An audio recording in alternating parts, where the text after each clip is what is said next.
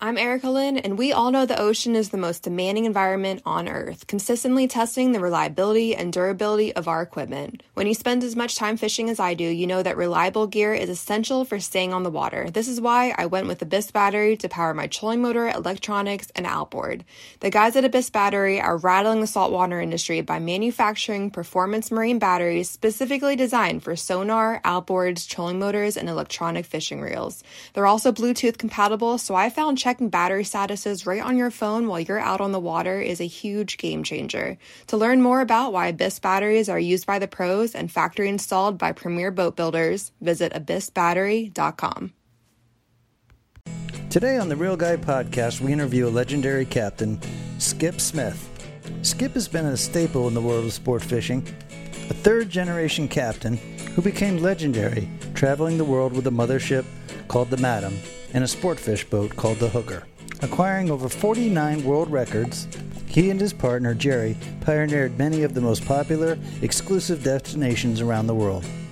His influence on other captains around the world is unmatched. I wanted a testimonial from one of the movers and shakers, one of the best captains in the business right now, and how Skip might have influenced him. All right, I'm Eric Leach. I've grown up fishing and been a sport fish captain for many years traveled to quite a few countries. All the people I've met traveling the world and fishing, Skip Smith has to be one of the most real guys I've ever met in my entire life.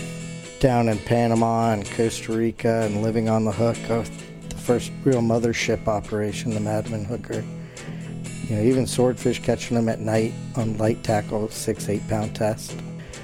The pioneering he's done with light tackle, Uh, he was doing a bunch of trolling for swordfish at night. So guys like Bouncer, Rufus Wakeman, and stuff are coming to him, asking him about what they were doing to troll at night. And now they're trying to tease him up for either pitch baiting or fly fishing for him. Clear the airways. The Lunker Dog is on the air. Are you ready? This is the Reel Guy Podcast. Skip, thanks so much for coming into the Lunker Dog Studios and spending some time with us today. I feel like I've known your family my whole life. Um, you guys being at Bahia Mar and starting off at A Dock.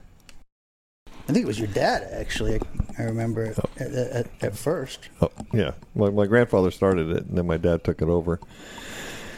Probably, probably in late six, mid mid to late sixties.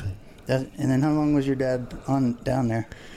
He sold when um, these cruise ships all came in here doing those one day things, you know, those daytime things. Right. T- that took away a lot of his business. When there's little gambling one one day, I forget what year it was. I got the paper at my office, and then he uh, he was and he was tired of it. He was you know ready to retire. So he ended up selling it. it ended up being a lobster boat, and then I heard it sank in a hurricane over Nassau. I tried to get Paul Roydhouse to go in halves with me on that, right. or I would buy it. He could manage it no, no, no. He says he he just got his first charter boat on Las Olas there, and then about twenty years later, he comes up and he goes, "Man, I wish I'd have listened to you. That's where the money is." Yeah. Now he's got two. Well, he had two drift boats. I guess he sold everything out recently. So. Yeah. Yeah. I haven't he, talked to him in a long time. He was was he sick or unhealthy or something? I don't think so. He and I went to junior high together and high school, and and his dad was a mate on a flamingo for right. years. Remember that? They were over in. Uh, Harbor West, it was called back then. Right. And then when you were t- when I was twenty, I guess we'd. If, if my dad was over the charter dock just before that, we were on the north side, and there was a big parking lot where that hotel was. Right. The Jungle Queen was next to us. They could fill that parking lot every night and didn't have to go across the street. So it was crazy days back then, and I used to walk over to charter boats just to see what they caught. I was like you. I was like 14 years old. I'd go over there and look at you know look at sailfish and sharks. Oh, that's what I want to do. Right, right, right. No, we we uh, I mean, A Dock was just it was just a spot. And I went to A Dock. I went to Tarpon Bend, the bridges on Las Olas, and that was kind of my route. And there was a little set of rocks on the beach. They're still there, kind of and uh, we would sit there and cast reflecto spoons and catch little snooks and stuff right in front of A Dock. And um, then go over and brag about all the fish that we caught. And all the salties were like, all right, kids, get out of here, you know, that type of thing. But um, I had a Mako for a, a, a bait boat. And every night after catching bait, we'd go to the jetties and make a few casts with live mullet. We'd catch snook and tarpon and shit, and just have a blast, and then go back to cabana and top it off with a rum and coke. Yeah, the cabana days. Oh yeah, D- Skip, I went down um, with my boat because uh, you know when they closed down A Dock the other day, I wanted to see if those tarpon were still hanging around, you know where the where the charter boats were, and I roll in there and and all the boats are gone, and there's this big green tarp up, and this feeling that I got overwhelming, like I cannot believe I'm not seeing the boats, I can't, I'm not smelling the fish. You know, I'm not seeing the guys running over the dock. And it was like a, I mean, it hit me hard. And when I first knew that it was, you know, going, I was like, man, that sucked. But I didn't feel like that until I saw it. Have Yeah. you seen it down there since it's been gone? no. Don't go. It was kind of it was kind of different anyhow. By the time I got out of there, and then all the the kids all the kids getting in trouble and dying and stuff like that after my brother went through all that, then it, w- it wasn't quite the same to me anyhow. A Dock had changed away just completely from the days. It felt like you lost it at that time, huh? Yep. Yeah. Yeah. It probably wouldn't bother me as much because I saw so many changes. You know, when I started there, there was no hotels. It was a little island out there. You went to Patricia Murphy's, so it was just a real two lane highway going out to the big square out there. Mm-hmm. So I watched them fill in one side and build a small hotel. I watched them fill in the other side and move boats and build that big hotel and then move us around. And finally, we went over to where the uh, that little fire department docks. And then Jerry, freaking Jungle Queen, outbid us for that stuff. They fucked us over because our bids were in, his wasn't. But of course, he got a delay. He knew the mayor, so he got the that and kicked us out of there. I mean, then he charged us three times the rent and. So, in other words, they've been kicking the charter guys in the balls ever since then. yeah, not really. He got screwed too because when he was on the other side, he had a big parking lot and things were good. People parked across the street, and then when he went there, it got even worse. Mm. So Yeah. yeah. we had a little bit parking when it was here, and then, like I said, we had the dirt area. Yeah, A Dock was always good for, for gossip and drama. When I was growing up, anyway. There wasn't when I was on the dock. We'd have a blast. We were all friends and competing, and it was wasn't like that. See, my dad, my dad always told me that um, when he got involved in sport fishing, you know, uh, eh, late seventies, early eighties, he always said, "Def," he goes, he goes, the best thing about my experience in sport fishing goes, was the timing, and he always talked about how everybody, you know, helped each other, and there was a network of people, and it was important for everybody, for their friends and their other people that were trying to do it, be successful, and he just really told me that um, the relationships that he made back then, he said was some of the best relationships that he ever made in his life. I still talk to some of the guys that were on the dock then. A lot of them are passed, unfortunately, nowadays. But you know, there's still a few guys there out there that were on the dock back then that you still stay in touch with. Right. Yeah, and then when I talk to the old timers, I talk to at my office. You know, Gary Stuve and Roy Merritt and Barky Garnsey. They talk about their era, and I was like, oh my gosh, it was so magic then. And then our ma- and then our era is now magic also to, to younger kids and you know and what those guys went through. And eight, ten years from now, their era is going to be sparkling too. Right. Even though they had a lot of, I think they had more downsides than we had because of the drugs. Some of our, you know, my brother's deckhands have died. Right. So those drugs really mess us up. But I've seen so many of the kids get messed up because a lot of times your charters are coming on board, multimillionaires, you know, very successful people, and they got a bag of coke and they're partying, but they go home and don't do it again. Right. And the next charter comes out and does it again. So all of a sudden now the crews think it's fine, but now they start doing it every day. right. I think that's been the downfall of a lot of crews. Now the crews that that come fishing the tournaments, hmm they're a whole different breed. They are so into fishing. They're not into the drugs or nothing. They're up at four doing dredges, Right. washing the boat at seven, eight o'clock at night, and then start rigging again. These kids are so dedicated and so good, and it's, it's, that's a whole different group altogether than the people that are here full time. But you want to have a wife and kids, you got to be here full time and make a living somehow too. Yeah. Well, and that's um, I think that's a big piece to the puzzle with a lot of guys that you know are in that offshore scene is to have a family and to be in that scene. Um, I mean that's such a juggling act. How are you able to get through that? Because I I didn't get through it. You know, I was single all those years traveling, and You know, then when I actually what retired me is I had a kid with a girl in uh, '93, Mm-hmm. and uh, oh, I think I got it wrong, '92. Anyhow, um, I had a kid, and I was in St. Thomas fishing, and she goes, "If you're traveling, I'm traveling." She took off and left me with a kid. So that's when I really retired and really got into the insurance business, and it was the best thing that ever happened to be a single parent and learn what these women go through and with no support and had to start working on commissions and insurance and no more nice salary and mm-hmm. it was a life changer Yeah. but it really made me understand being single how tough it is get up in the morning make their lunch get them to school find aftercare get them home make them dinner do some homework. And i would go back to the office and work on my insurance and i'd have him in a sleeping bag. And i'd get done at midnight because i get a lot of stuff done then put him on my shoulder take him home put him to bed again and here we go again. So it re- i learned so much from that. No regrets. Yeah, yeah. The um, I mean, I did the I did the tournament scene. Um, a lot of traveling through the Caribbean, but I have a 16 year old girl now, and I can tell you to the date when those days stopped. You know, there was a time when I could tell my wife, "Hey, I'll see you in you know five or six days," or and then if I was late a day, you know, it was no big deal and that kind of thing. But then I find myself sitting somewhere in the Bahamas, thinking, "Man, I kind of want to be home with my kid watching the Wiggles. You know what I mean? And it was the first time that I ever thought that way. Yeah, or you're stuck over there for a month, and then the pressure comes on. Honey, when you come home and help me, and you know, be, in the relationship you want, you know, that you committed to.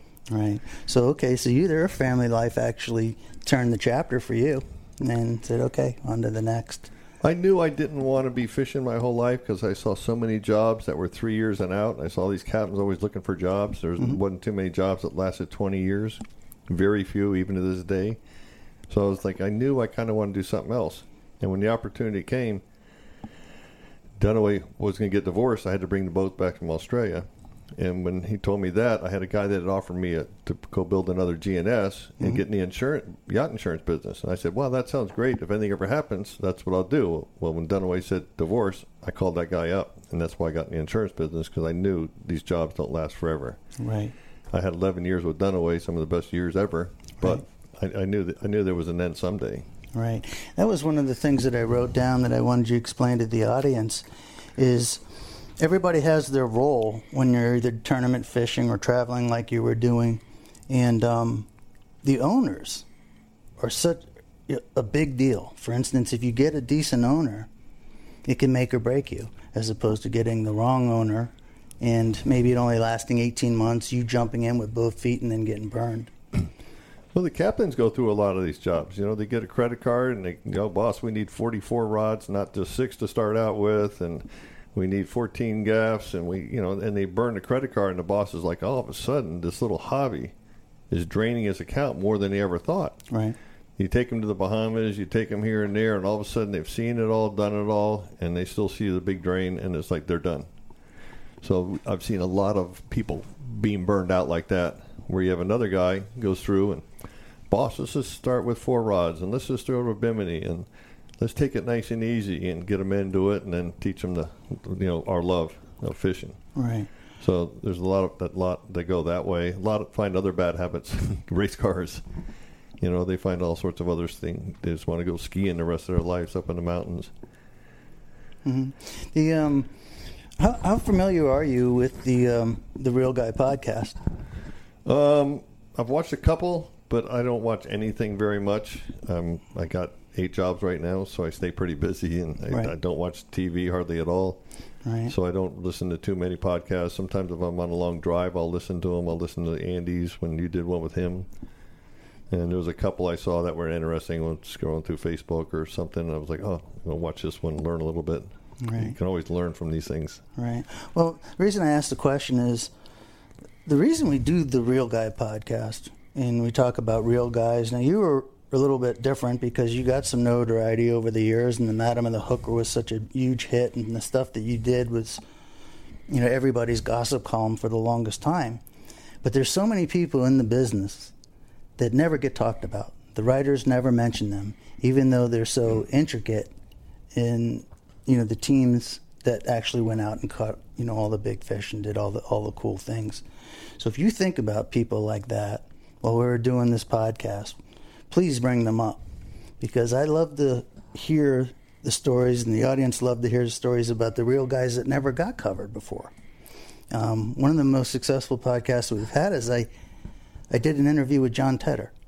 I'm sure you know John. Oh yeah. You know, just a good old boy that never loved anything more than fishing and had his ups and downs. But when I put John on the podcast, um, people people I don't know they had a different relationship, you know, and they wanted to hear that kind of stuff. So as we go along, um, you know, if you think about somebody that was part of your cruise or doesn't get recognition, or you'd like to talk about, you know, bring bring those guys up.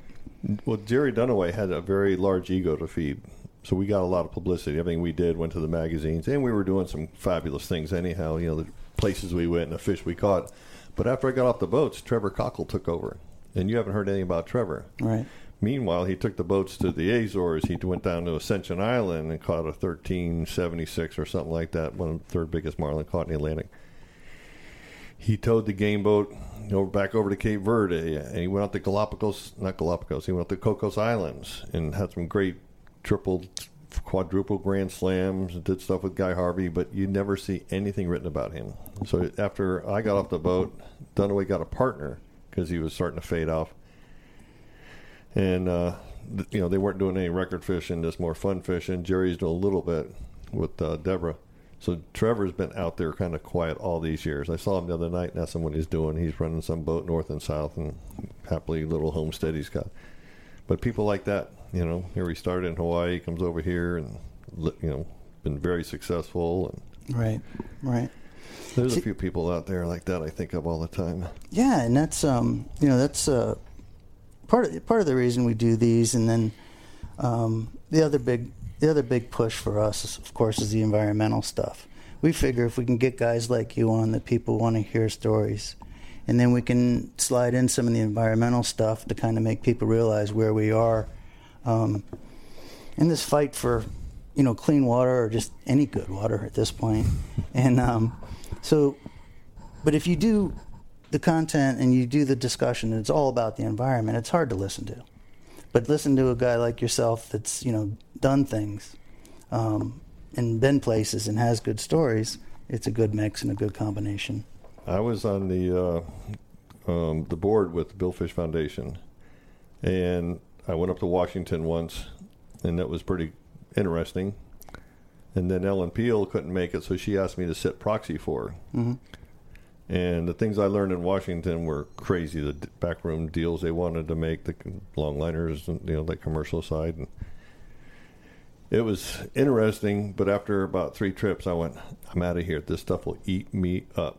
Trying to fight for the billfish, you know. So Right. I've been a little bit where you're going, but at the same time, you know, it's a different, little, little different water. Right. I remember. Um, I remember the uh, the Billfish Foundation was doing great work, and they were getting all this data. And guys like yourself and my dad would travel all over the world, find these places where the fish were hanging out, and the Billfish Foundation would document it and start start taking data. And then the commercial guys would find the data, and then go to those places and fish.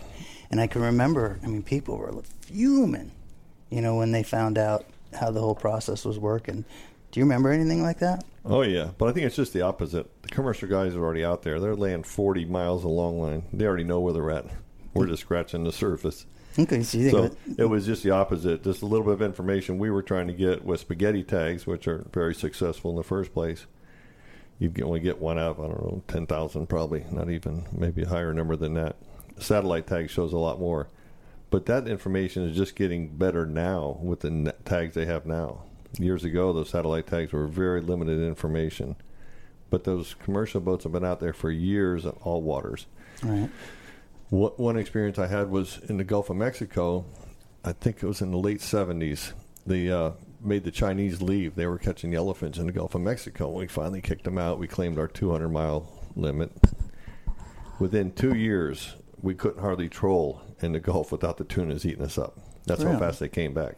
Wow. So here they were already in there. So a little bit of tagging you might have done if it was tagging in the late 70s. I think it was some tagging going on then. Those fish came right back even stronger. and uh, every rig you went around, there was tunas. Right. So here we kicked somebody out and it made our fishing better. So they were already there fishing. And if you look at some of the stuff that we used to get information from the IGFA when we tried to find our travels, Mm-hmm.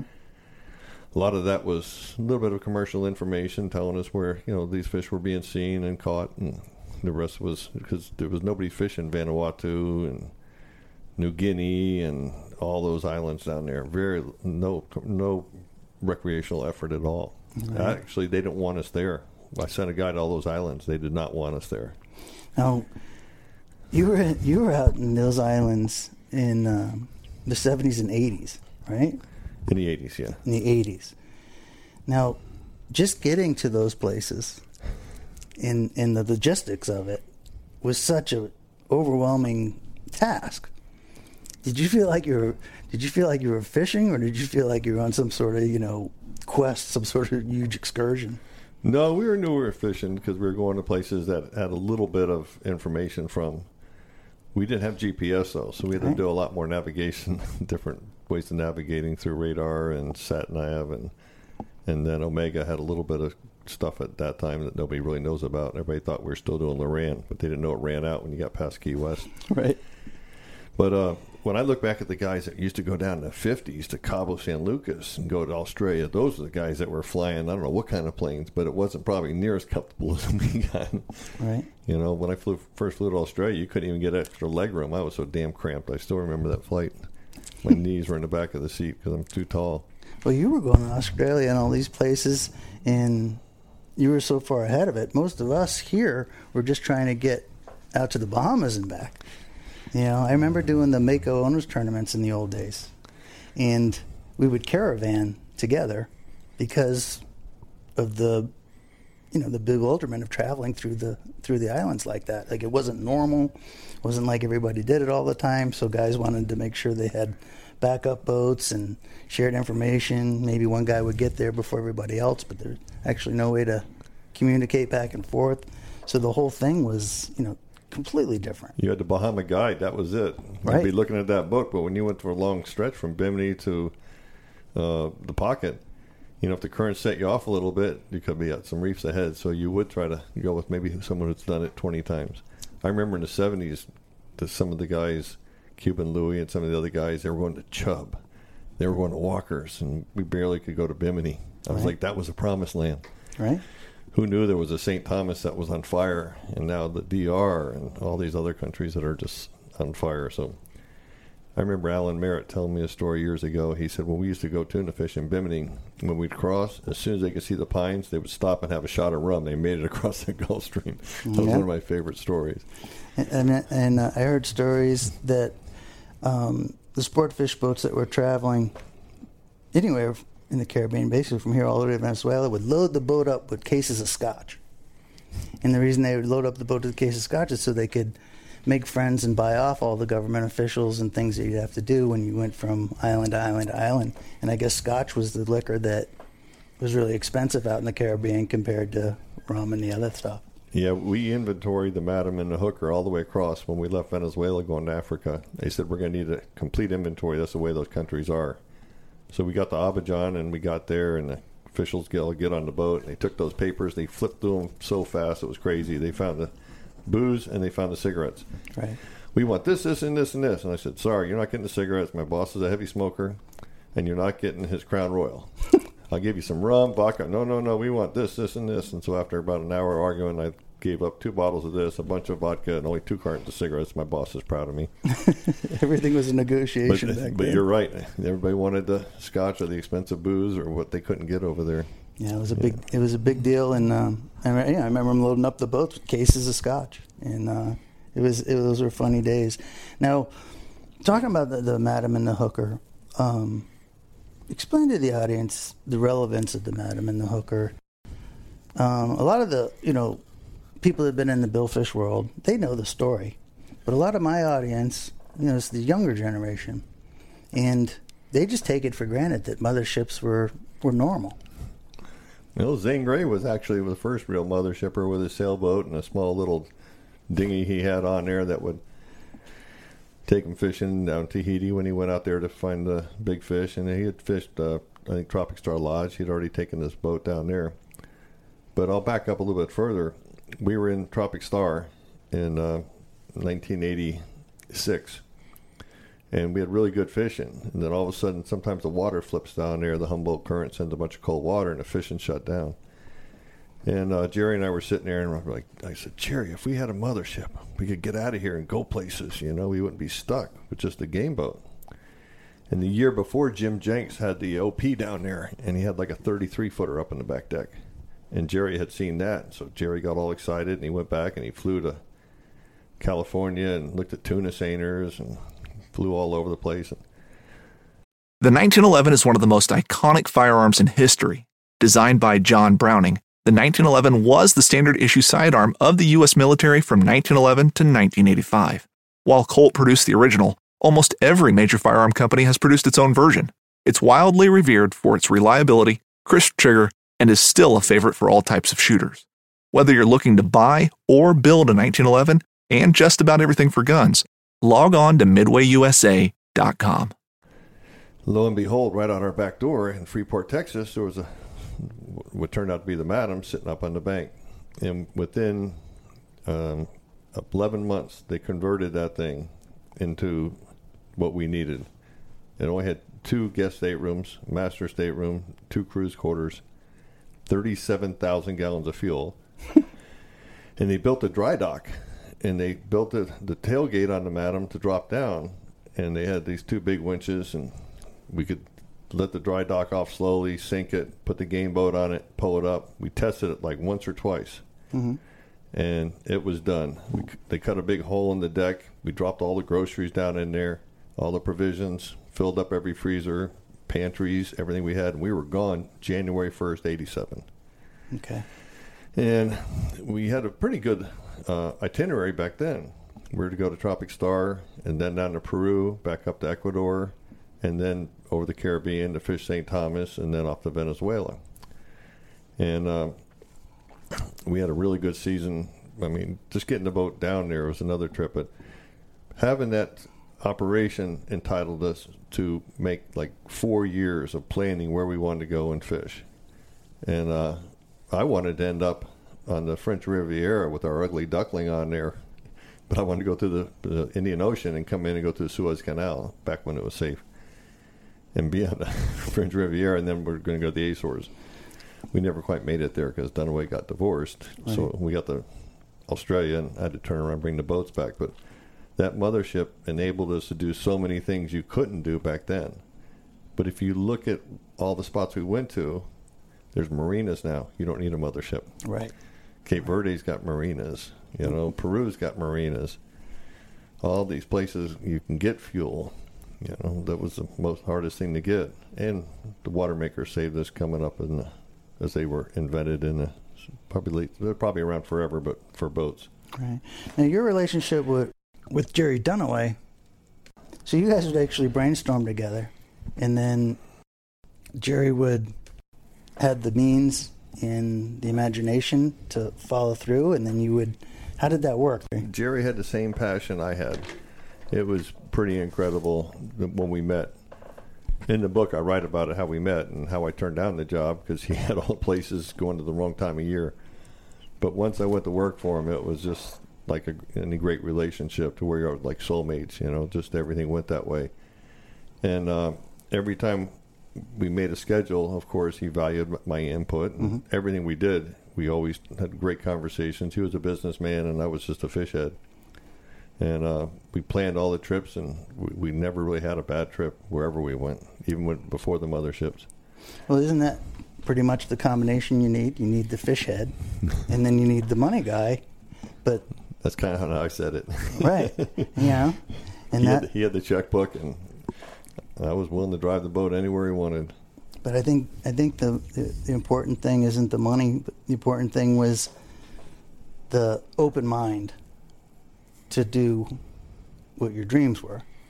His ego drove drove him on one side, but the fishing he just absolutely loved. He just the passion was unbelievable. One of the funniest stories we did was we were building a mothership and we fitted the hooker.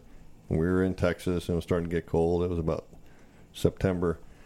I said, Jerry, you don't need the boat here. You don't need me here. I said, let's go to Venezuela with the game boat. He, yeah, okay. So I, Trevor just went to work for me. We jump on the boat, just the two of us, and leave Texas, thousand miles to here, another thousand miles to Venezuela. We get down there. We caught some world records. We had some great trips down there. I mean, some really great fishing. Just catching the first one, first blue marlin on eight pounds, swordfish on four pounds, still a record. I mean, just fabulous fishing. How many world records altogether? I'm stuck at 49. Stuck. It's a Most place are to be stuck. stuck. Most of them are billfish, though, so I'm pretty proud of that. That's not being sharks and houndfish and whatever. Right. I mean, there was so many other things you can get. We did catch a snapper record for the owner of a Tropic Star. She was kind of taking a picture with her fa- head over, hand over her face, but I, knew, I knew that record was available, and we'd take her out fishing if we didn't have a charter anyhow. While we're Yeah. Tropic Star. I think that's a that's a sour taste in a lot of record chasers' mouth, where you know guys find some weird record that they can catch, you know, a little, I don't know, a Mahara on three pound test, and you know they get a world record. But having the, you know, the majority of yours being the billfish records, it's a hell of an accomplishment. Oh yeah, we caught like the first sailfish in the Pacific on four pound tippet, and and sailfish on eight pound tippet, and we caught the first blue marlin on four pound, all legal. I mean, nothing, no, just back up real fast. Those, that's all a fallacy out there, just to hook them and back up and throw them in the boat. I never got that lucky. No, No, we'd get our ass kicked. One of my favorite records was uh, nine and a half hours on four pound, 162 pound blue marlin right. and that that lady kicked that fish's ass. We gaffed it. It was shot. I mean, we caught it like nine thirty at night. We put it in a boat, but that fish. But it was in Venezuela. I mean, in uh, Costa Rica, and uh, we have a video of the jumps. I never believed the four pound would hold it. We broke them off just dropping the bait back. Right. We'd break that damn four pound. Yeah. But uh, no, it was it was pretty crazy stuff. But Well, when you guys were doing that, right? I grew up in the boat show world. So I'm with my family doing boat shows anywhere from, say, Rhode Island to Texas. And during the boat shows, you know, my dad had all these cronies that would come by and they'd talk and bullshit about fishing and what's happening and a lot of a lot of the guys that you know. So while you guys were doing all that stuff and traveling and put together the Madam and I was getting it. Um, I was getting it through the stories that I was hearing in the boat show gossip. You know, so as you, when when the book finally came out, I was not familiar with all the you know details in the stories, but I was like, man, I remember those guys talking about that. Oh, I remember when he did this, and I remember when he did that, and it was. And I'll tell you specifically who would come by the boat show and talk the most would be. Well, Sosin always felt like he had to tell a story he was always there and we were hearing stuff from Sosin. And then my dad was good buddies with uh, Frank Johnson. So Frank, you know, he loved to tell a story. So those guys, especially those three, would be yucking it up at the boat show, and I would hear, you know, third hand what was happening with you guys, and it was a constant, you know, story. So when the when the book came out, you know, I was looking through it, and I'm just like, oh, I kind of I kind of remember those guys talking about this. Oh, I remember when they were putting that boat together, and it was. Uh, I don't know. For me, it was everything because my whole thing was hanging out in this world, this boat show world. You know, I didn't know any different. but you knew Fort Lauderdale, so you knew all the names. Knew everybody, and didn't realize it till I got older and looked back and I was like, man, I knew all those people, and didn't get it until, of course, you get older and you look back and you can see everything so much clearly. You know, you know you um, and your brother. Um, you know, I knew. You know, he was always around town, and we would talk a little bit. But one year, I worked for this guy, Mr. Tupper. I don't know if you ever met Tupper, but he had an old 1968 Wood Huckins, and he liked to do those tournaments with uh, Tread. And we were going to Walker's Cay one day. It was actually the first time I ever worked for him. And I'm flying over on the plane to Walker's, and Kunta's in the in the uh, plane with me. And we're talking and just kind of bullshitting a little bit. And then he finds out that I'm fishing with uh, Marcia and Lenny, and then it was Mr. Leach. And he was like, You're fishing with Lenny? He goes, You know, he's tough. And he starts telling me all these stories about Lenny and how tough he might be and this, that. And I was like getting psyched out, you know, listening to Kunta tell me about this. Then I get on the boat and I meet Lenny and Marcia, and Lenny's rigging baits, and he takes me underneath his wing and couldn't be nicer. Couldn't you know, be more willing to show me everything that he knew. And I was just like thinking about Kuntis, like that son of a bitch had me off my game. he ended up fishing them, I think, on the bootlegger. Um, Mark Sosin fished with me, and I think it was 81 in Cozumel. And uh, he's doing the first article on us. And I didn't like writers back then because I always thought they exaggerated, one, you know, said something else that the readers wanted to hear instead of what we said. Sure. And I told him, I said, you pick out the lure and I'll catch you a fish on it. I didn't believe in colors. So we get out there, we catch a white marlin, we catch a blue marlin, we catch a sail. The fishing's great. So the article comes out, but he did ask me one question, or I had one quote in there, and I wrote all lure, and I told him all lures are created equal at eight and a half knots. That's why I told him to pick any color. Well, there's a guy in Hawaii that hated me for that statement. Bart Miller Oh, big Bart. told me everything about how different lures run. I said, Bart, there's a cylinder with hooks behind it. I said, eight and a half knots. I said, it, it can't be that serious. And oh my gosh, he chewed my ass out for days every time I was out in Hawaii. But Sosin was he was real proud of that story. When and then I found out he wrote a book years ago about colors for billfish. It was pretty interesting. I got the book. I, I went and bought it. I didn't. I It's, didn't. it's called Through a Fish's Eye. Yeah, I didn't read that book by Sosin. Look, I got Sosin's old book. He signed for me when I was a kid. Oh yeah, Sitting up there. Yeah, yeah. But so you know, Sosin was um, he was your typical writer, and one of the But a really good fisherman too. good, great fisherman and great guy, and Yeah. but he was your he was your typical writer where he would learn a lot of stuff and do a lot of things with real guys that never got any recognition. So when social media came out and YouTube, um, which we excelled in years ago, we were so excited to show the real guy, the guy that Sosin never wrote about Yeah, you know and um, it's just funny that the the I don't know how do you say it, but the the tug of war between what Sosin did that was so great and what he didn't do motivated me and inspired me to do something different. You know what I mean? I can see that. Yeah. Yep. Because know, in the old days, He did the first saltwater show. Sosin did. what's that? He did the first saltwater shows. Right? Everybody else was fresh water then. He came out with the saltwater. We were doing a show at one time with Sosin when he was older, right near the end there, and Skip, you're my stunt double. You wind him to the boat and hand me at the rod at the last second, so you didn't have to fight him either. we were catching bonitas and kings and stuff, and you wind them up, and then we get close, we get the camera going, and you give me the rod. Right, right. God bless him. He's not with us anymore. Yeah, that was a that was a tough one. There's so many guys, and um, you know, just recently, a lot of people people have um, reached out to me and wanted me to talk a little bit about Peter Wright. But I'm the wrong guy to talk about Peter Wright. But maybe having you in here, you might be the right guy to talk about Peter Wright and what he meant to the to the sport fishing world. Yeah, the other night at the uh, the, the celebration of life at the IGFA, there was uh, quite a few speakers. There was a couple really good ones. Lori Wright and his daughter Bimini was great there. Carl Anderson did a good job. Um, Brzaka, he left us with some cute words, but they all told some great stories. Peter fished with me in '82. He was my mate in uh, Poco Bueno in the tournament. We won it. So that was kind of a good start to a relationship. But we had already fished with him in Australia one time. Jerry chartered him, so that's why he invited him to come back and be our third, third, second mate rather. And then I'd worked for him, and then he came and worked for me on the Madam again. So we got to be really good friends over the years, and we had a lot of fun. I told a couple stories at the at the celebration there. I try to remember. I had to sit down there at the last minute. Skip, you got to tell a story. I'm like, ah, I didn't prepare. But I told a couple that made him laugh, and uh, we had a great time. But hi hi what he really did, especially the biggest thing I learned from, is how to pull on fish, how to put pressure on fish, because he had tuna fish before. Mm-hmm. And when he went to Australia, those guys weren't really ready for the heavy pressure that you really need for a black marlin. They're they're just a, just a, they're a tough animal. And uh, Peter, knowing his physics be, behind the chair and how to put pressure on him, and his boat handling he learned from tuna fishing, gave him a great advantage over the Australians in the beginning.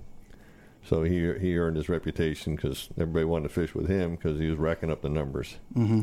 But that was just due to you know, like we talk about all these people that grew up in Hillsboro end up going around the world fishing and being some of the top. You know, Barky Garnsey and Obie O'Brien and and Peter and me off the drift boat. And, and It's crazy all the talent that came out of South Florida back in those days. But this was the place to fish. There wasn't, you know, the Northeast was just fishing a little bit in the summertime, and they were going off a, uh, what do you call that, uh, radio direction finder.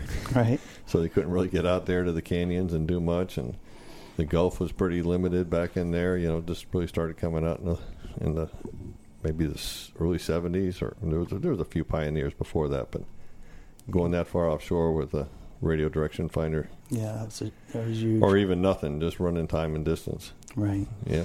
Well, I mean, during that during that time frame, I mean, there was people moving to this part of the world, to Fort Lauderdale, Pompano, Palm Beach, like my dad. And my dad was a tuna fisherman up in Gloucester. Learned how, got the you know got the fever for sport fishing, and then you know that short season, three or four months, and then he wasn't fishing. So he's like, screw this, I'm moving to Fort Lauderdale, where I can fish, you know, anytime I want full time, all the time, you know, whatever he wanted to do. And there was he wasn't the only one.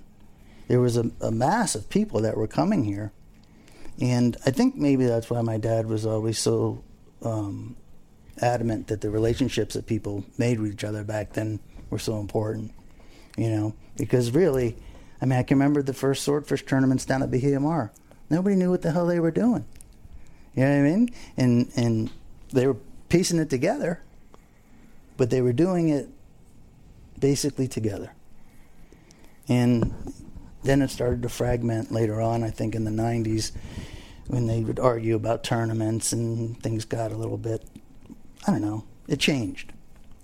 Well, you think of all the early days down here in the '60s. They used to kill all the sailfish in the tournaments, and even to the early '70s. And then when they started releasing it, most people didn't want to believe you anyhow. So there was that big lag in tournaments.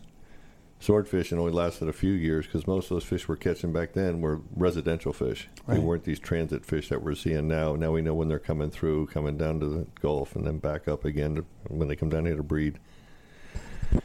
So you see, you know, the swordfish were wiped out in two or three years, and then those tournaments afterwards, there's only a fish here and a fish there being caught, so they kind of died on their own. Right. They didn't have them the right time of year, and they tried to bring them back a little bit with the swordfish, and then, of course, we've had the commercial guys out there now, so it's kind of shut everything down for the wrecks.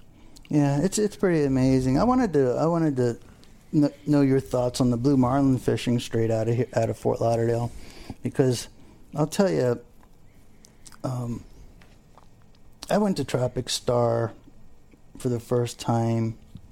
I don't know, maybe it was like 1997, 1998, and got on the little Bertram. You know, caught some big fish. Came home and I always thought I needed a boat to roll, you know, through the Abacos and deep into the Bahamas in order to catch those fish. But anyway, I came back from Tropic Star and I said, you know, I can put together one of those boats, and I can catch, I think, blue marlin right off the coast here because everybody kind of quit trying to do it. So I come home and I get find an old 1968 over in St. Pete. I bring it to Salt Shaker in Punta Gorda, redo the thing, rebuild the 3208 cats, and then proceed to start marlin fishing right off the coast of Fort Lauderdale. It was fairly productive. And it mind boggling to me that guys today don't target the blue marlin that are sitting right out here. With the outboards, they don't chase anything but wahoos with their electric reels and swordfish, and then they go over and deep drop in the Bahamas. So the marlin fishing, I tried to do an outboard tournament, nobody wanted to do it. Jim Lambert on the Real Tight asked me years ago about catching blue marlin out here. I said, go out in January, just go where the guys are swordfish, and you'll get a bite. Yeah, right. He calls me on the sat phone about ten thirty. We just caught one skip. but uh, in January, there's always been quite a few out here. Um, one day I was deep dropping out there for swordfish, and I see this Viking trolling around us. And about two days later, I ran into the guy. Goes, "Yeah, I was out there trolling. You were trolling around me. What'd you do? Oh, we were we were 0 for three on blue marlin. Yeah. So just just no, no target. So in January is good. The fall is good. If you go to the Fort Lauderdale Historic Society, there's a picture on, from A Dock with about 16 blue marlin hanging. They had a blue marlin tournament back then. Right. So I don't know how they were so ass deep back in those days compared to now, but I think when I was a kid, the Gulf Stream used to come in a lot closer. Now we're going to go to the environmental stuff. But the Gulf Stream used to come in almost to the sea buoy. You'd have the sea buoy leaning over like if someone was dragging it. And now, as the, I guess as the Gulf Stream changes, it's going offshore here and bounce off the Bahamas, and it comes in around uh, Jupiter or something. They seem to get closer, but that probably had a big difference too in it. Yeah. So- I didn't- I didn't think about that. I just remember, you know, when we were kids, we'd spend a lot of time out there trolling, and we would get blue marlin. And then I would go. I went off to college. I came back. The guys were still going, you know, to the the Bahama billfish tournaments were big back then, and people just kind of lost the Fort Lauderdale, Miami billfish quest, and they just decided that nope, it all happens over there now. And um, I think it it's almost the same. Same thing with Bimini. They used to have some decent blue marlin fishing, but nobody goes for it. They go for wahoos or deep dropping. So, you know, first tournament I fished over there running a boat, we caught a 506. We pulled off another one. Uh, boat next to us caught three, and they, they got they won the trophy. We won the money. I think William, he's passed now, but he's probably still mad at me for that one. but uh, no, there's there's there's plenty out there if they people would go put the time in, but you know, you got something you're going to tag and release, or you drop down deep and catch a swordfish and you feed your whole neighborhood. So Yeah. times have changed. Times have changed. Um, I don't think um, there's near as many people that sit back and dream about the blue marlin the way they did in the 70s and 80s. You know, where that drove them to buy the boat, to get the equipment, to find people like you. I don't think people want to get their ass kicked catching a fish IGFA way when you got to get in a chair and catch them, even though everybody backs up at 100 miles an hour nowadays. But still, you know, when you're out there catching wahoos on electric reel, and that, or you got to go sit in a chair and sweat and catch a marlin, it's a whole different animal. But my tournaments right now, I'm sold out for this year. Your tournaments, are, it's unbelievable. I mean, I've been paying attention to the tournaments that you've been doing. Hey, that's congratulations. I mean, that's in this day and age. I mean, that's that's not an easy thing. I take a lot of pride in the fact that we got to get boats that burn ten thousand dollars worth of fuel to go over there to fish. So we have to get. We don't have a captive market like a lot of places do, like the White Marlin Open does, and so you know I got to get the boats to come over there and fish, and to be able to get sixty boats to come over there and fish is quite a feat. But that's the magic of Abaco Beach Resort. We have a big air conditioned tent. We feed everybody, no flies in the Bahamas Right. and you got a whole marina where everybody gets together and the camaraderie is a secret.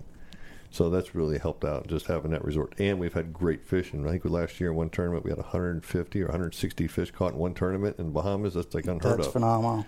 But I think that's due to the the cruise, the dredges, and now the sonar. Yeah, the dredges are a big deal.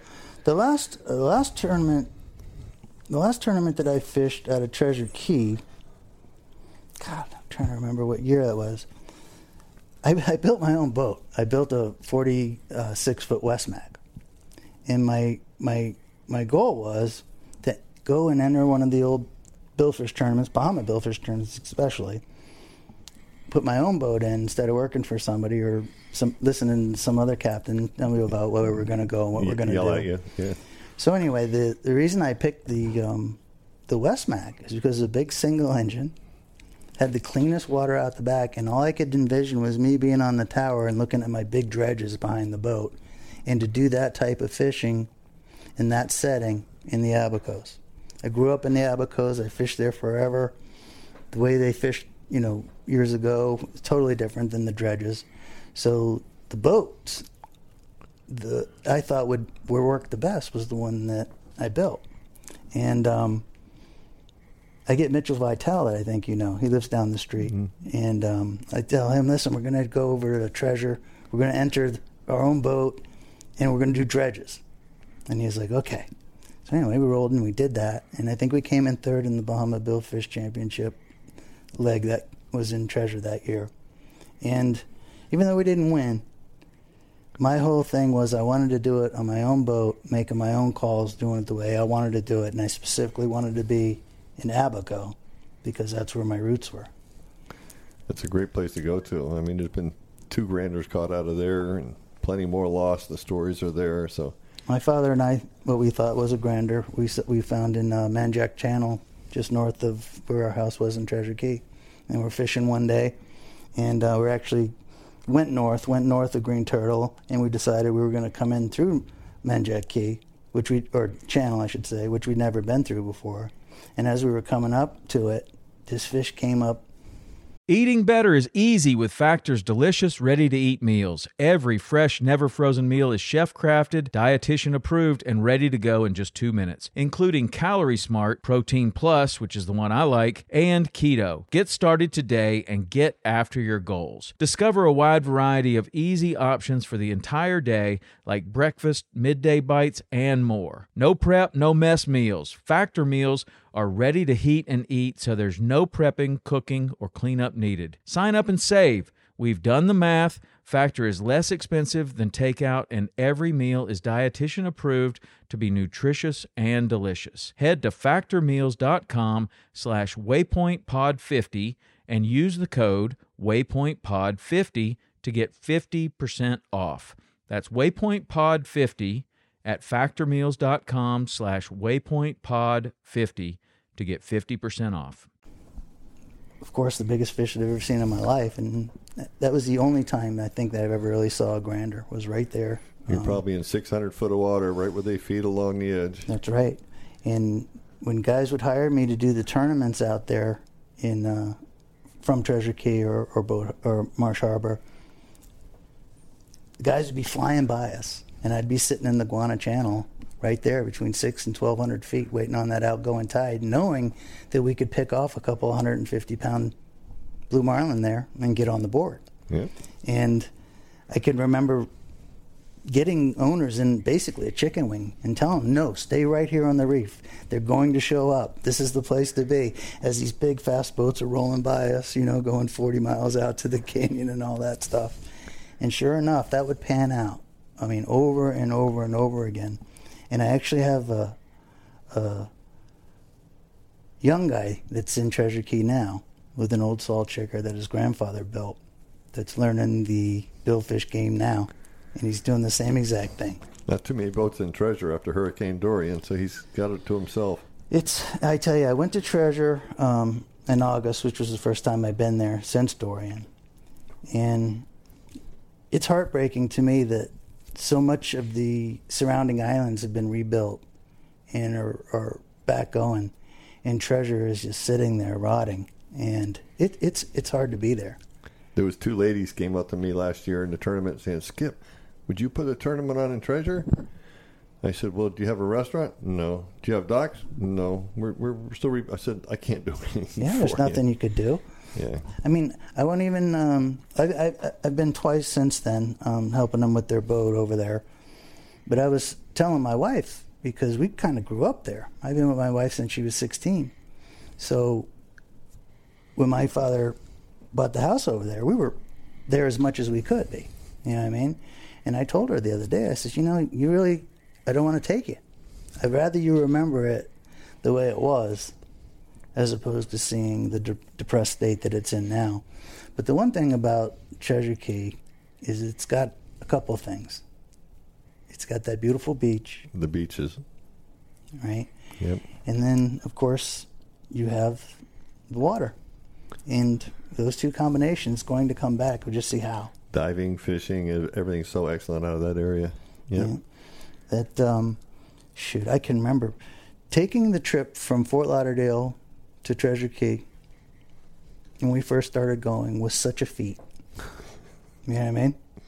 Our friend had a 25 Mako, and we had a 35 foot sportfish. But the sportfish had 454s in it. And if you remember, the old Makos would run on the big V8 OMCs. Mm-hmm. So we were lucky just to have enough fuel to get the Mako from here to West End, never mind to, to Treasure Cay. I was wondering where you're going to stop. Yeah. Yeah. And then, you know, back in those days when you did stop, you didn't know if they were going to have fuel or not. You Yeah. know, there was no way to call ahead or to find out. And then when the fuel barge came, the fuel barge came. Or if you just got a bunch of water in your fuel because of their things. After Dorian, with my charity, my custom shootouts, a charity, we raised uh, $100,000 in no time at all to put roofs on the people that work there's house. Everybody else was building their house, all the wealthy out the Hope Town and stuff, but nobody was there to help the natives. Right. And then a little while later, I raised another hundred thousand to my charity, and we sent food over for Thanksgiving, and we sent more supplies over for everybody.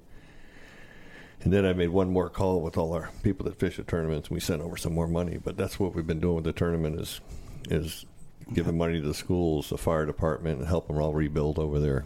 And, Yeah. and and it's really coming along good. The airport's beautiful, and the resort where we have the tournament, I, and right after the storm, they rebuilt it in a hurry. I called it Disney World in a war zone. Right. It was so ugly over there.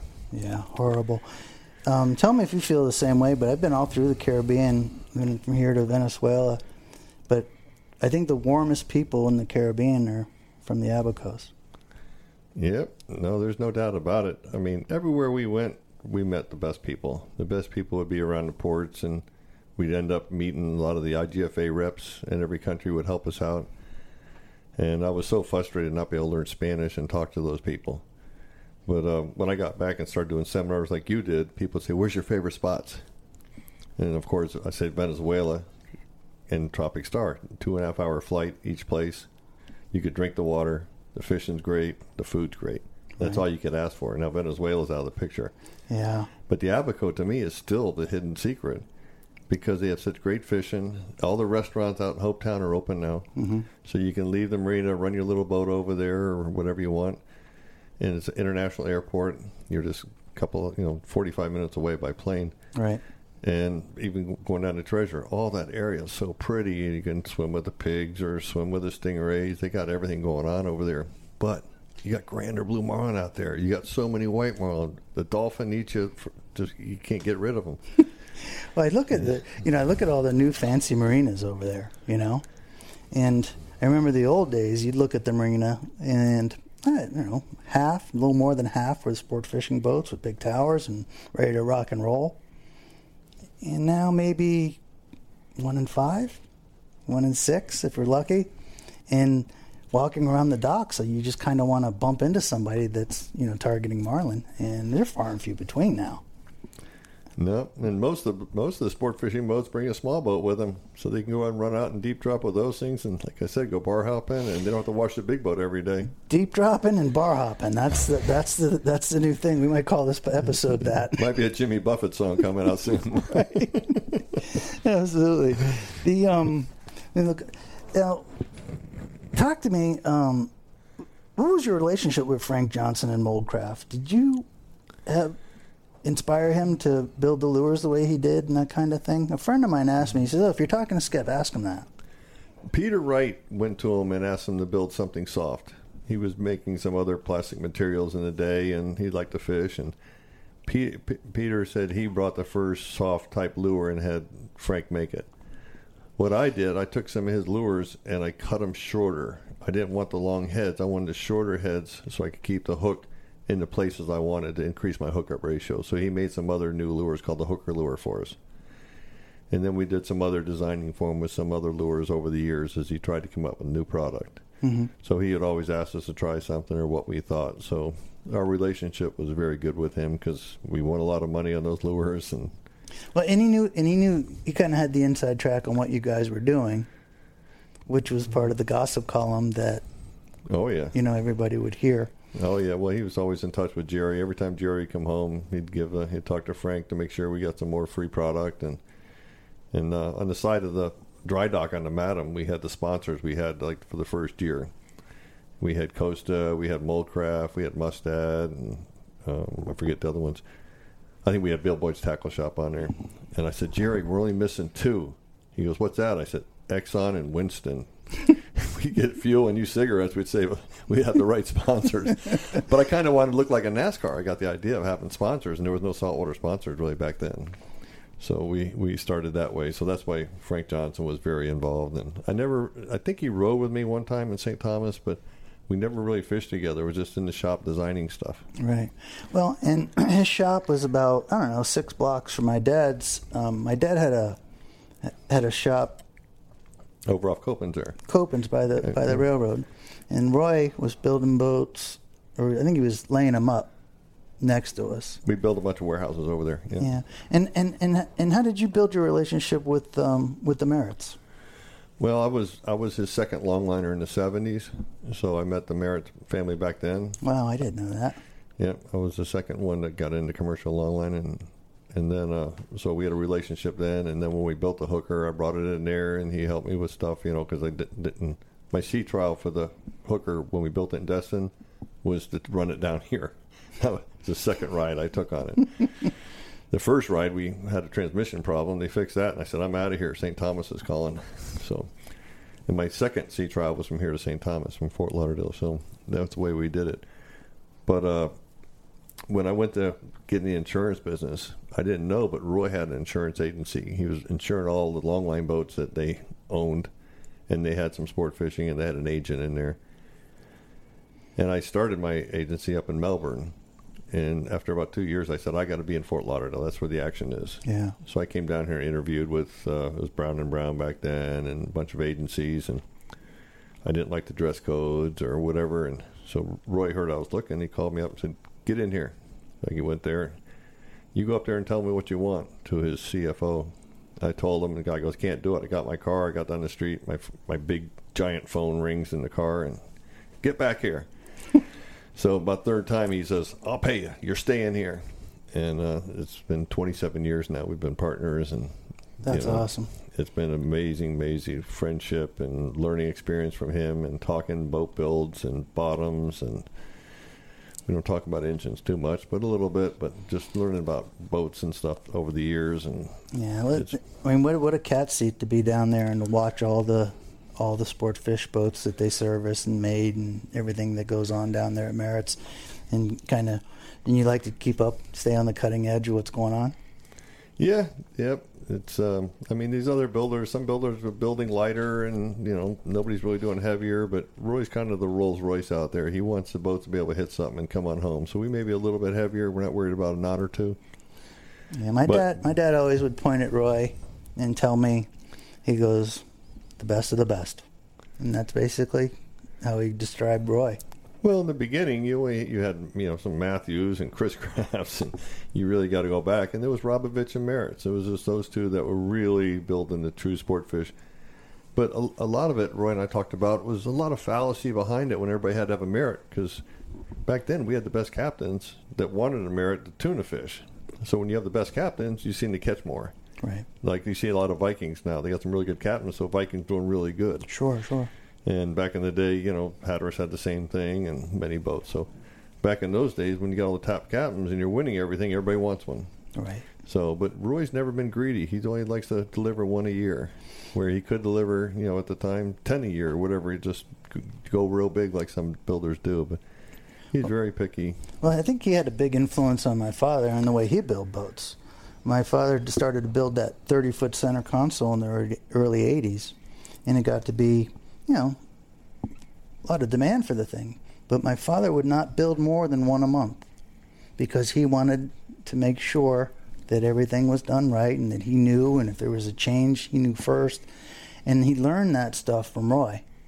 And um, I think really made, you know, that, that philosophy, quality over quantity, Yeah. you know, was huge.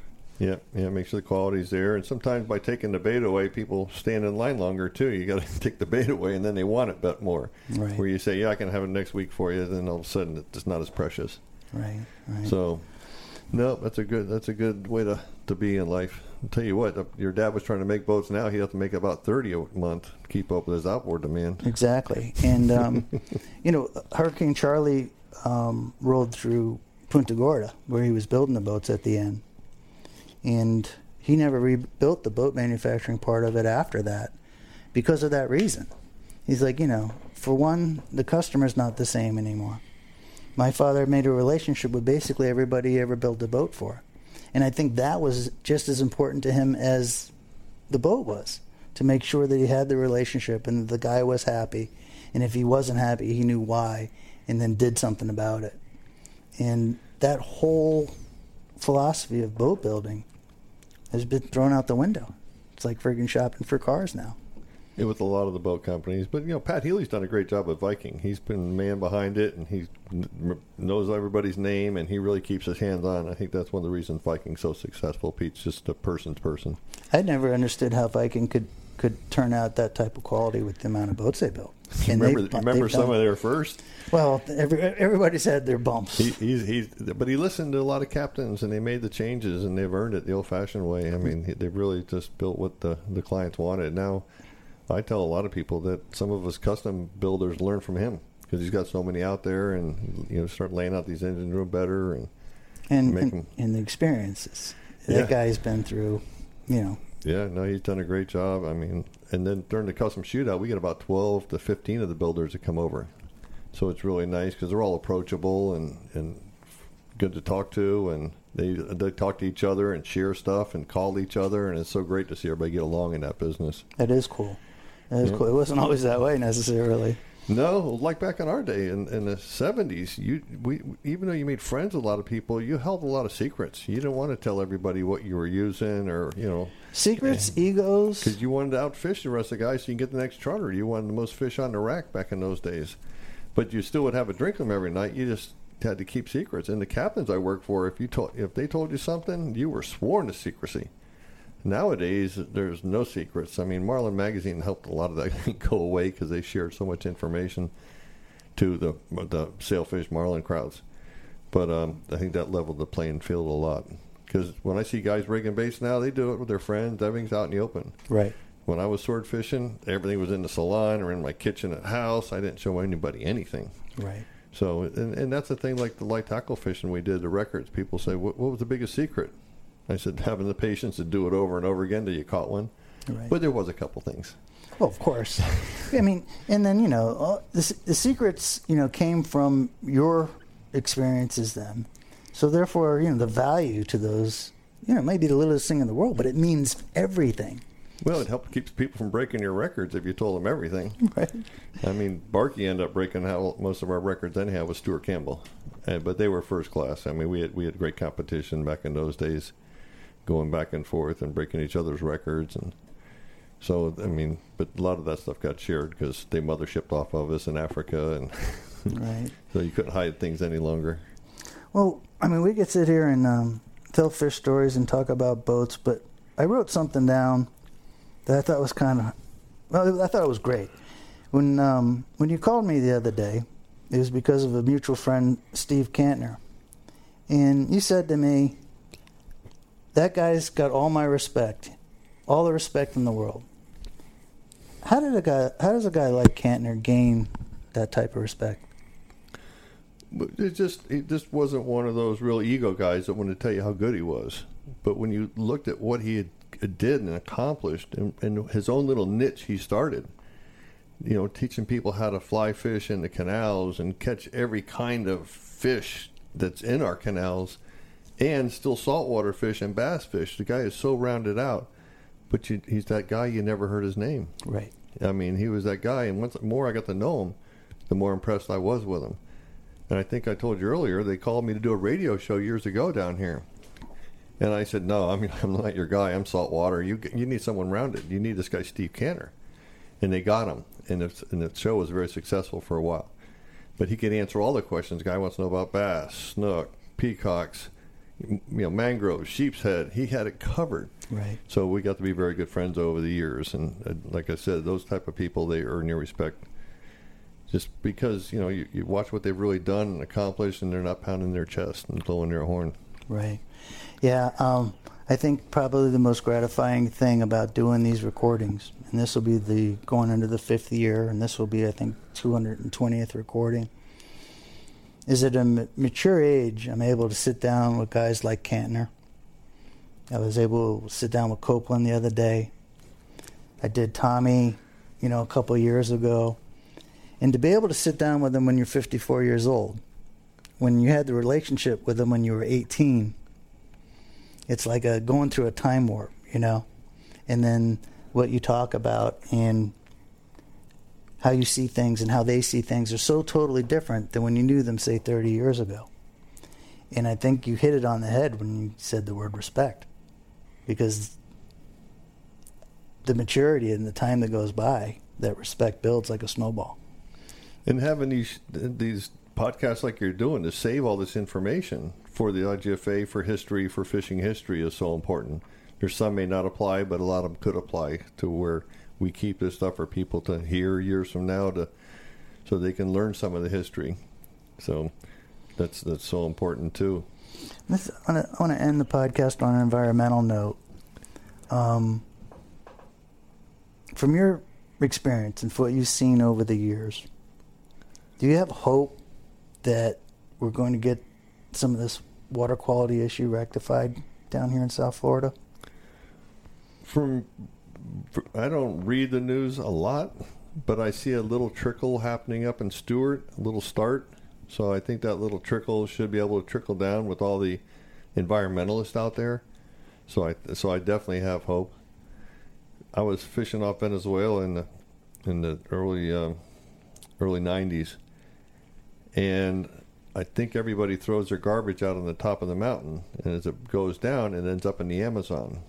And we would get about five miles offshore, going offshore to going due north there out of Venezuela, and we would come across a plastic line, and it had to be about at least ten yards wide, maybe wider, and just for miles, all that plastic coming out, just all those Publix bags or whatever kind of bags they have down there. Mm-hmm. And I would have to turn and run parallel till I found a skinnier part to go through, so it wouldn't suck it up in my engines. So there's a lot more to do just besides what we have in Florida. Right. So the Australians have been very good at it. What they taught me in the early 80s, when you went out to the, the reefs out there, they wouldn't use a regular anchor. They use a dra- grappling hook so they wouldn't damage any reefs. They would separate their garbage every day. So if people could do more of that alone, you know, they would throw the paper way offshore. Mm-hmm. The cans they would smash and take it in. The glass they would put. So they kept their garbage to nothing. And any food they would, of course, feed the fish. So just what I saw back in the 80s, what they were doing compared to what I see now. Driving your house today, I saw a lot of recycled cans out. Right. My neighborhood, I don't see any. And I'm in a nice neighborhood. Right. People just want to throw all their beer bottles and cans and soda bottles in the trash. It's that's the stuff we really got to take care of. And once we get more visibility on what you're doing with the sewer and the canal, I went to Plantation High School in 11th grade, and my biology teacher did a test on New River, way up by Bradford, Mm-hmm. and we and she found hepatitis in the water. Then I helped her take samples, so I got the cheat off of hers to get my grade, but she was doing it to get her bachelor's or whatever, and uh, that's what I mean. We found the hepatitis back then, but back then it was different bottom paints and different, you know, they're trying to keep some of the paint out of the water. But Right. that water all the way up there needs to be somehow revived because you look at our reefs offshore here, they they put the sewer outlets right on top of the third reef. If they would have going out to three or four hundred feet of water, it's all mud bottom. It would have been better for treated sewer. So we've had a, so many problems, and the sewers are still going off. Instead of just take them further offshore, if that's what we really got to do.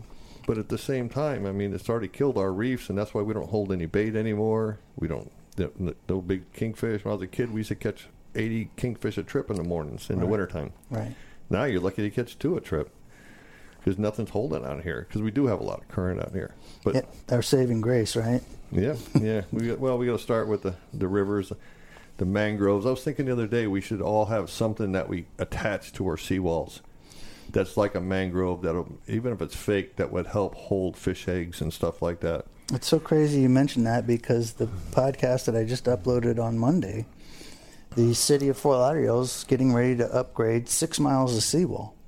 And we went to a civic association meeting with the person that's head of uh, seawalls, Nancy Gassman. And we asked her, I says, Do you have any plans to do living seawalls or to plant mangroves or to do anything in the six mile stretch that you're going to do? And they don't. And it's not on the priority list for them.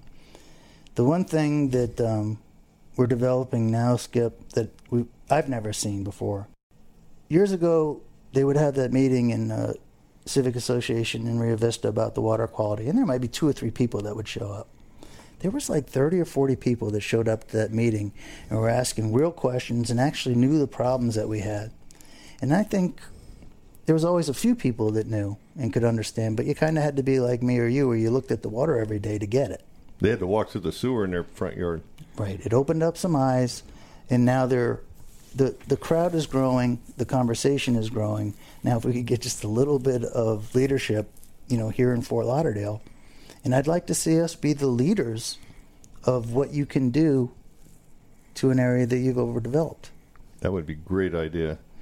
I mean, mangroves were everywhere when I was a kid, and they not only knocked down the wakes because you didn't get the bounce off the seawalls, it held all the crawdads and shrimp and all the fish eggs, and that alone, I don't know if it's artificial or if we could keep it trimmed along the seawalls would be one of the best things ever because it nutrients the water too. It helps clean the water up. That's uh, that's been our number one push. Um, at least, my, especially my number one push is mangroves, um, simply because they can live in the crappy water that we have now. We don't need the city to manage them or to do anything. Once they're planted and they're rolling, you know they'll do what they need to do. And if you go through the canal system here, and you do find 100 feet of mangroves, which is only about 500 feet left in the whole fucking city, but you will see birds and you will see bait and you will see small fish hanging around them. I'm not saying that we can make the canal system the way it was when we grew up here, but we can make it where things can live in it. Who it- who uses the first two foot of their seawall? Nobody. They build a dock six foot out. So if we could build something two three feet out, God bless us. Right. And like you said, there's there's simple solutions, but without leadership from the city, things as simple as planting a fucking tree are a big deal. So we have to get over that and I think, you know, with the number of people that are paying attention, I think we're finally getting some momentum there where maybe we can start seeing some changes happening from, you know, from the inner city. When, um in your experiences over in Venezuela, did you ever run across Gildo Bellini? Can't say I did. Gildo thought my dad had a marlin fish over there in the old days. And Tommy Green and um, Joe Monson, the guy named Herb Bryant. Gildo was our guy over there. And I know you spent a lot of time over there. He had a boat called the the Coco. And I just didn't know before you left I wanted to know if you ever met that guy. He was a big big influence on my dad and me. I was there in the early days, and I left in the early days. I I got there in 85, 86, and then 87 for the spring. That was just starting the spring season, and then went back in 91, 92, but didn't really see too many people. Back mm-hmm. in back in those days, it was starting to expand, and then in the late '90s, it really got going. Yeah, this would late '90s. Yeah, this would have been in the '80s. That's why I asked. There was there's only a couple of people. George Morrison was over there, and then Gildo, and there's three or four other, you know, guys that would actually fish hard out of there. Ronnie Hamlin was there when I was there. Albert Johnson, and then Stuart Campbell had his little chunda down there at 37 Merritt. But that was about the only four American boats I remember being there. Yeah, these guys all had Chris Crafts, all the Venezuelan Yeah, dudes. Yeah, they had a couple of Chris Crafts in there at the yacht club. Yeah, and my dad sold them the Chris Crafts when he worked at Rhodey. Yeah. So anyway, that- I probably met the guys down there, but you meet so many great people in this business. Unfortunately, you can't remember so many names. yeah. Well, I can barely remember even being there. I'm just glad that I was part of it in the old days. Yeah, no, that was place was special, special, and they're still finding special places down in Brazil now, and still coming along. Skip, I can't I can't thank you enough for taking some time out of your day and coming over here and doing this recording with us. I wanted people to kind of look past the madam and the hooker story and realize that where Skip Smith came from and what he's meant to so many people in the sport fishing world. So I really appreciate your time. Uh, you're welcome. You, you got to get back to this great sport we've enjoyed, and hopefully everybody else can enjoy it and take care of it a little better than we did. Yeah. Well, hindsight's twenty twenty, right? yeah, yeah, but I think these kids are a lot smart, you know, more more educated in what the, we need done. totally different totally different than when we were growing up the, like you said the crews and the kids and stuff they're not spending the time partying and all that they're actually going to bed early the night before a tournament so they wake up fresh totally different than we when we did it Well, no, these kids are serious. The captains are serious. They, they're not screaming and hollering like we used to get yelled at. No, it's a whole different world out there, but they're doing it really good. well congratulations on the tournament series that you're doing keep up the great work with all the help that you're doing over there in the bahamas Our charity's doing great. Yeah. that's so cool Yeah. and um, where can uh, where can the audience um, see the charity and, and maybe contribute If they just go to customshootout.com or skipstournaments.com, you can see all the computer stuff we do. And then uh, we don't, we're not real big social media putting stuff on, but maybe I'll hire a young kid to help me out with this that this year in the years to come here. probably wouldn't be a bad idea. I got to tell you, social media, um, it's a monster, and it's all about taming it. And once you do, you can really rock and roll with it. When you're when you're sold out every year, you don't feel like you need to do that stuff. But we probably should share more of those uh, pictures and the smiles out there. And Well, I think the cause is what I think the cause is the where you can expand. Maybe you can't get more boats and all that, but the message and the cause, and people know they want to help. Well, I haven't been paid in 21 years of doing it, so everything goes back to charity. But we give money to Joe DiMaggio's Children's Hospital, a little bit there. A lot of it goes to the National Breast Cancer Foundation. Um, we've given money to so many different other places to help out. So it's, it's it's crazy. I get a few letters now and then, people asking for money. So we try to help them out. You know, help out with uh, this melanoma program that's really doing good, finding melanoma on people because all our crews get it. Right. So we've done real good at. I I really enjoy writing that check. That's cool. Yeah. That's cool. Skip, one of the realest of all the real guys I've ever had on the podcast. Thanks so much. Run that dog.